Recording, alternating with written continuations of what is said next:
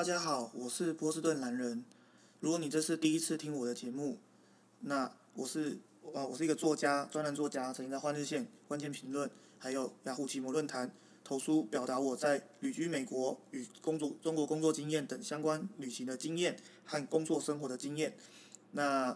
呃，这是我 podcast 的第四集，我的呃 podcast 节目《蓝人喇迪赛》。那今天要聊聊什么呢？今天要来聊聊学中国大陆这件事情。其实台湾的主流舆论常常就是你知道看起来好像是非常的呃怎么说呢反中，然后好像现在就是你只要帮这个大陆说话就会被打成舔共，但事实上商业界其实常年有一直在呃跟大陆这边有非常频繁的交流。事实上中国大陆也一直都是台湾的这个最大的贸易伙伴，而且超过美日加总。那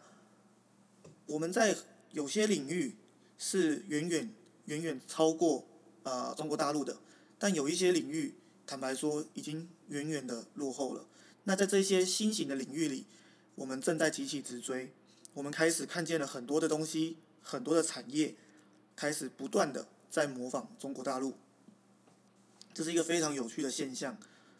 举个例来说好了。呃，不知道如果有听众是有在美国生活过的，应该都知道那个 Amazon Box， 他们是一个像是箱子一样的东西，然后你只要输入你的呃号码，或者是去扫你的那个条码 Q R code， 它就能打开，所以可以解决的是很多的这个很多很多的这个呃包裹，它没有管理员，没有管理大楼，又不需要丢在门口而被邻居捡走的困扰。那第一个发明这个东西的呢，据我的了解是亚马逊，然而是中国大陆做的最好。二零一九年我在深圳的时候，其实我知道这东西很久，我在美国的时候就知道这个东西，但是呢，在二零一九年在中国大陆在深圳的时候，发现哇，真的是做的非常非常的好。每一栋大楼，我当时住在福田区，每一栋社会大呃那个住宅大楼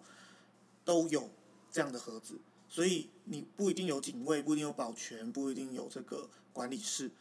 但是你的包裹却不需要去超商取货，它就在你家楼下，你只要扫你的 Q R code， 然后它就可以噔就打开，然后你就可以拿了。那这样的东西，台湾后来也跟进，在这波疫情中，呃，宣告破产了嘛，好像叫掌柜嘛，掌是那个手掌掌柜者柜嘛，掌柜嘛，好像好像是这样啦。那那个大陆的是有几家在做，像蜂巢啊什么都在做，都做得很不错。那除了像这种 Amazon Box 这种盒子以外，还有一些很好的、很好的机器，比如说那个共享行动电源，这个东西我就觉得也很不错。这个东西在台湾，呃，在台北市开始有，我不知道可能外县市的朋友不知道，嗯、呃，有可能不了解这个产品。它其实就是一个一个小小的盒子，里面放了好多个，可能十个到三十个之间的这个呃行动电源，然后呢，你只要去做扫码支付。然后你就可以租借，这样的话呢，你就从此不用你的 iPhone、你的手机带着一条充电线在身上。那这东西在深圳也是非常非常的普遍，它就是每一每一个百货公司、每一层、每一间面馆、每一间餐厅、每个巷弄里面的小餐厅，里面都会有，都会有这样的租借啊。台北也开始在做，但是做的并不好。为什么并不好呢？呃，根据蓝人的观察，虽然这是一个没有数据的观察。其实很多这个互联网产业很多的东西做不起来的很大的根本原因还是在于支付的问题没有解决。那支付电子支付这一块如果没有办法解决的话，很多行动的支付都没有办法去去有效实施，因为大家还是习惯用现金嘛。虽然现在就是在台北市已经越来越多的地方，比如说呃蓝人在内科上班，其实早餐店什么的都已经开始像呃之前在我在大陆生活一样，都是扫一个 LinePay， 它有一个这个 Q R code， 然后就扫它一下，哎就可以付了。那这个支付端如果能解决的话，很多的这种共享产业才有办法做起来。那扯远了，这一集呢，蓝人要讲的是我们什么都呃如果我们做的比较好的，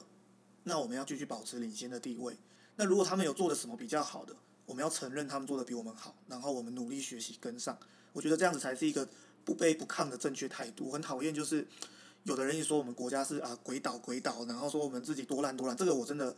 没有办法接受。那我也没办法接受，就是有的人一直觉得就是中国大陆好棒啊，好有钱啊，然后一定是这个未来的主宰世界，这个我也没有办法接受。我觉得我们要真实诚恳的面对我们自己的国家，我们的国家有好跟不好，就像全世界所有的国家一样，就像美国一样，就像中国一样，就像呃，当然可能也不说所有啦，因为我觉得北韩从我们我们世俗的角度来看，看不太到太多好的。不过 anyway 扯远，我的意思是说，每一个国家都有它好与不好的地方，我们必须在我们的落后的地方急起直追。那这一集我们要讲的其实是最近我我们啊蓝人的社区。在台北市的一个社区开了一个这个管委会，那有一个议案我我注意到，而且非常非常的担忧，那个东西叫做呃电梯广告。什么叫电梯广告？可能现在大家还很陌生，但是只要你在台北市的街头稍微注意看，就会发现现在越来越多的地方出现这个电梯广告，就是一个分什么传媒、什么插众传媒的啊，分插传媒、插众传媒，好像都是这一家在做，我也没看到其他家。那电梯广告，电梯广告这个东西呢，蓝蓝在美国的时候，坦白说不太有，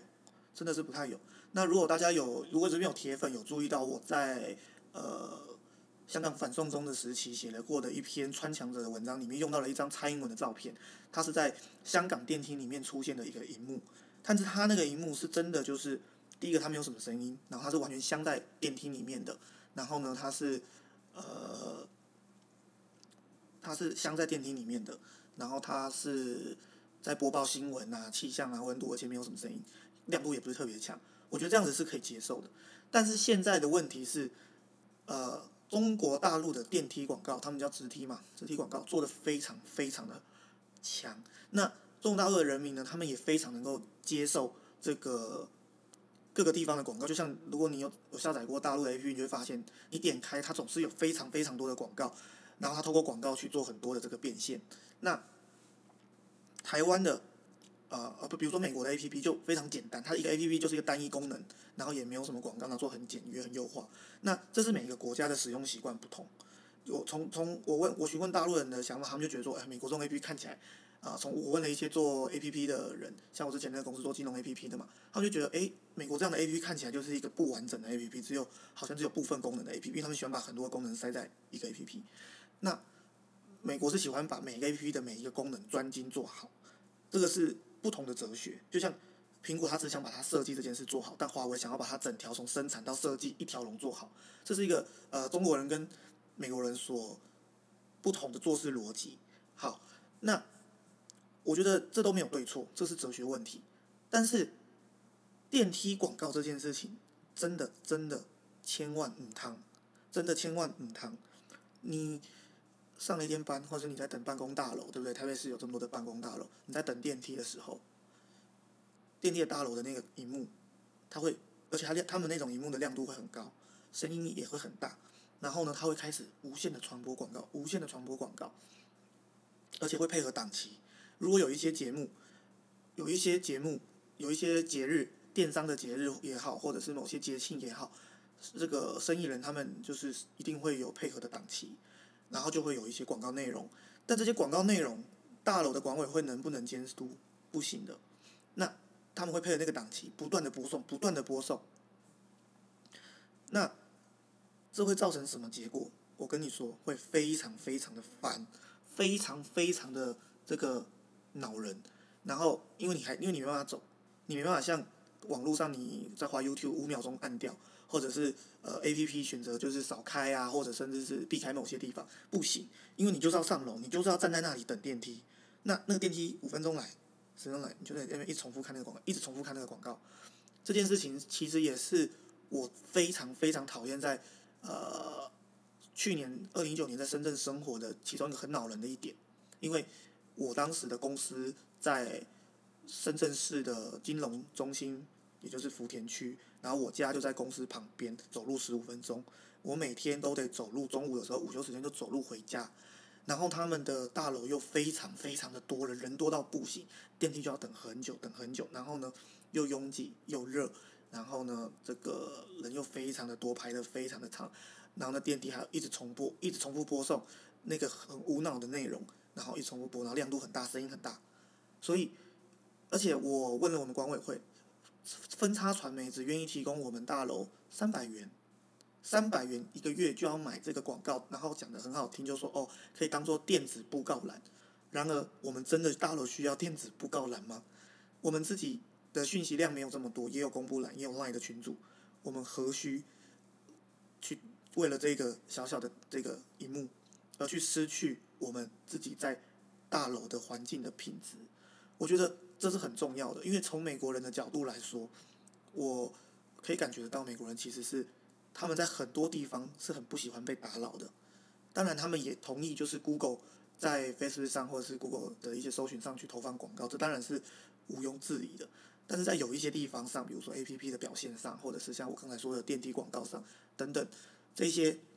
其实美国人是蛮不能接受的，那我也蛮不能接受的，所以很不希望这个这间公司能做好，真的很不希望，因为我真的很不希望台湾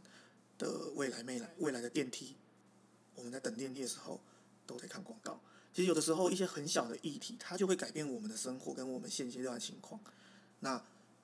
我喜欢去学着去学习，保留下来我们好的东西，然后去把我们比较呃需要去增进的地方，我们努力的去前进跟学习。那今天先讲到这边。那如果你觉得我的音质今天又比较好，因为我今天买了我们台湾自制的一支高 C P 值的麦克风，因为有之前有听众嫌弃我的这个杂讯很多，所以为了不要虐待自己听众的耳朵，买了这支麦克风，希望能够为大家带来更好的这个品质。那也欢迎你免费订阅这个